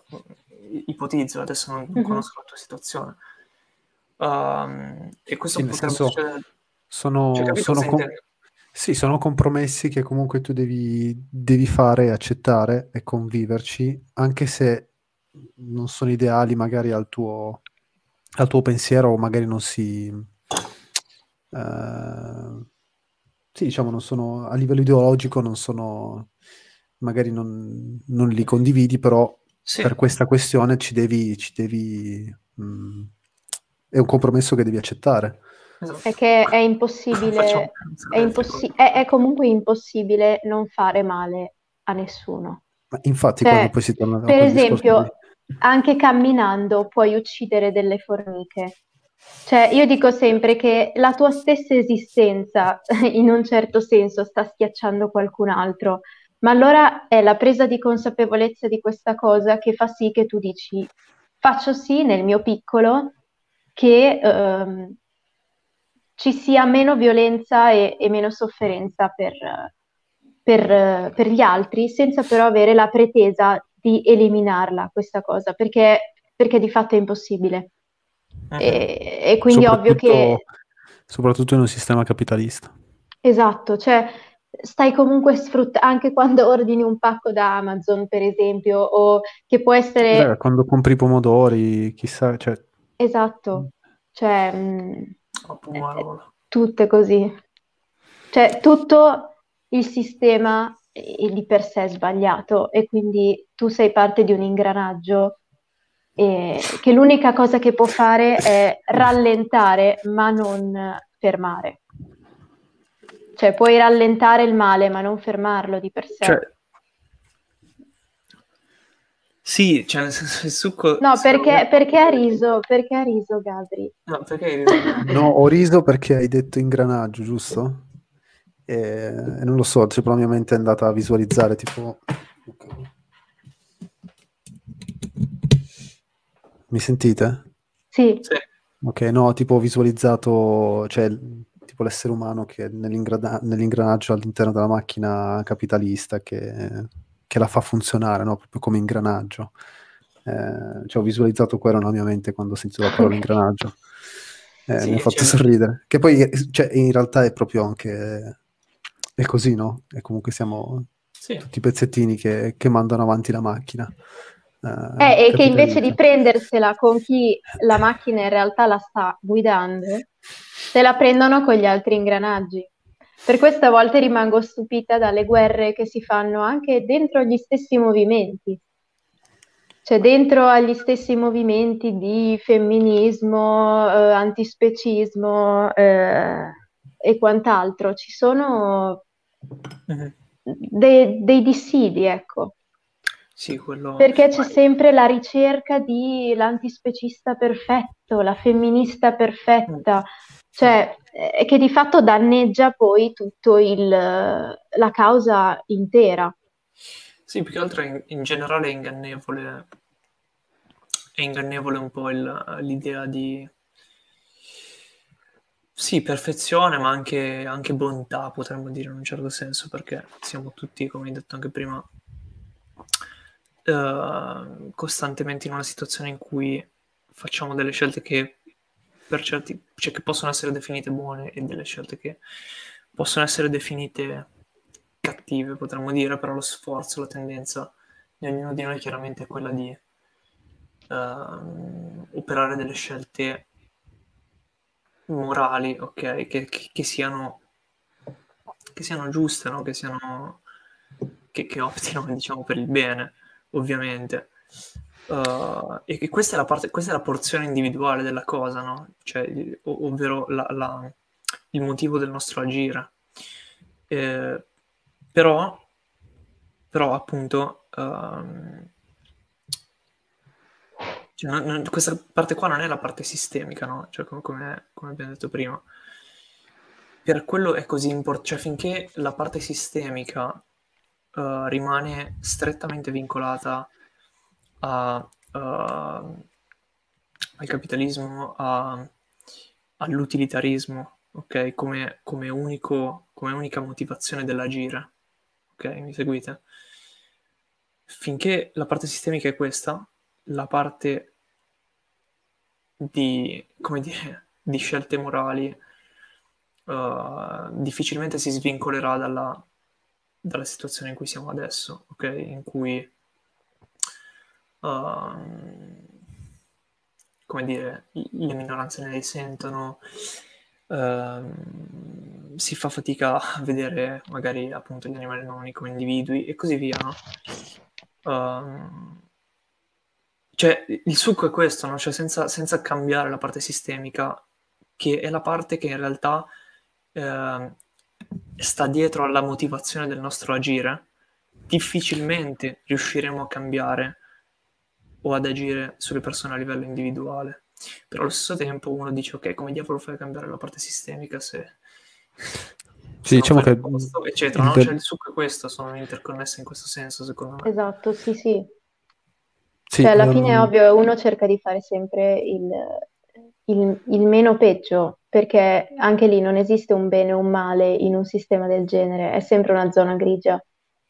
Però nel momento in cui hai una scelta, cioè hai una possibilità, hai un privilegio di poter fare una scelta e continui a fare una scelta che opprime altri, ecco, allora lì, allora lì si Esatto. può parlare di essere un po' stronzi. Cioè, proprio detta come va detta, cioè hai il privilegio, hai la possibilità di fare la scelta, sai, che, sai cosa c'è dietro a, a, a quel sistema e continui comunque a, a perpetrare eh, eh, il dolore, eh, allora mi dispiace, però c'è un problema di empatia di fondo, cioè di Sì, diciamo, mancanza. vuoi- vuoi- vuoi preservare il tuo, il tuo privilegio so- sostanzialmente.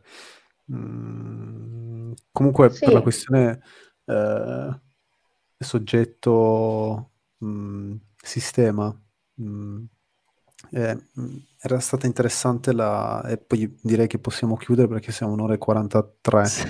Eh, Ci uccidono. sì, esatto. Ma ci sta Eh, ancora cioè- seguendo qualcuno? ma in teoria più di 10 13 persone persone che hanno dimenticato la live accesa. Anche secondo me. che, si sono addormentate mentre ci ascoltano. Ehm, no, è stato interessante la, la riflessione che aveva fatto mm, Marco Maurizi, che, è un filosofo che, mm, antispecista, ehm, ovvero che mm, la domanda che, che- che dobbiamo porci è proprio la società, no? Comunque il sistema, la società principalmente è, è formata da- da- dalla somma dei singoli individui oppure la società stessa che produce le singole soggettività, le singole, le singole individualità. E, e se andiamo a vedere no, per come è progettata la società, quindi una società eh, eteronormata, patriarcale, specista, ehm, è la società stessa che produce questi tipi, questi individui, questi soggetti, già eh, cerca di produrli il più conformi a queste, mh, a queste dinamiche qua, proprio perché sono dinamiche che permettono alla società stessa, alla società capitalista, di, di andare avanti, di progredire, no? Una... Mi hai fatto venire in mente una cosa a tal proposito, no? Che cioè, alla fine sono meccanismi che uno impara, che non sono innati. E mi è venuto in mente, per esempio, eh, ogni anno, però dall'anno scorso e quest'anno no, però eh, ho degli amici in, in Alto Adige e quando si va, per esempio, nelle malghe, no? Dopo mm, diverse ore di camminata, spesso le malghe hanno le caprette o, o le mucche, eccetera.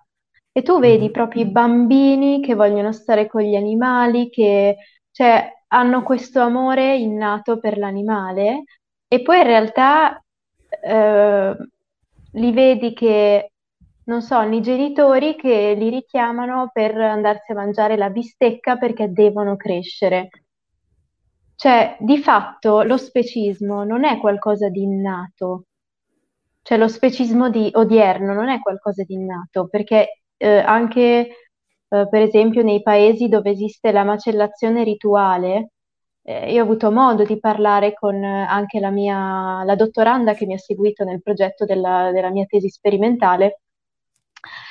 Lei mi ha detto che cioè, ci sono i bambini che piangono comunque quando eh, devono sgozzare eh, le capre e le pecore per le festività, cioè i bambini piccoli vogliono proprio proteggere gli animali. Non so se poi mm-hmm. avete avuto modo di vedere anche dei video del genere. Cioè, di fatto è, i, i bambini non hanno, in, a livello innato non, non mostrano neanche eh, paura del diverso, cioè i, i, bambini giocano con tutti, cioè che siano persone, eh, un, un, bambino bianco non fa la distinzione eh, se sta giocando con un bambino bianco o un bambino nero. È, è poi la famiglia che gli dà una certa ideologia, ma di per sé non, ha, non c'è la malizia eh, della, della cattiveria e della discriminazione fondata. È qualcosa che la società e la famiglia e i social, comunque l'approccio a, alla vita, ti fa formare e a volte eh, è anche una questione di in alcuni casi di vita o di morte, cioè o ti conformi oppure prendi le botte. E allora cosa fai?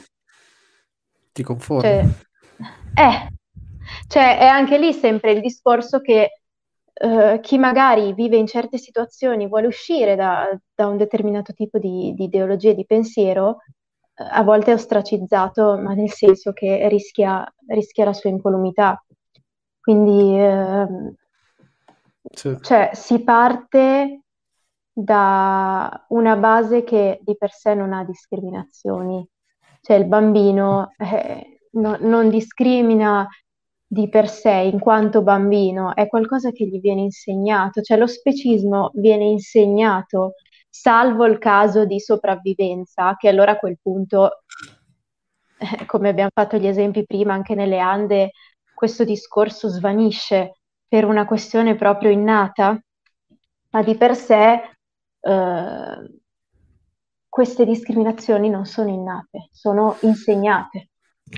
Sì. sì. Eh, boh, io direi che possiamo chiuderla qua. sì. Grazie. Eh, Però, ma vol- è volata questa ora e 48 e 12 sì, secondi. È volata, anzi, potremmo anche andare avanti, però io direi di chiudere qua perché... Mm, sì, ci uccidono. I 13 diventano... ci uccidono. Sì, e anche Sono... poi tutte le persone che ascoltano in differita. Specchiato diventa ecco. aggressivo con il suo cibo. Già prima ci ha fatto vedere i muscoli e... e quindi sì, nulla. Eh, grazie Revi per, grazie a voi per aver partecipato e um, nulla, vi auguriamo una bellissima serata, oggi è venerdì sera, quindi vi auguriamo una bellissima venerdì sera e, o una bellissima giornata se ci state seguendo in differita, se ci state ascoltando sul podcast e nulla, ci vediamo alla prossima. Ciao a tutti, ciao a tutte e ciao a tutti. Ciao ciao. Ciao Revi. Ciao ciao ciao ciao ciao. ciao.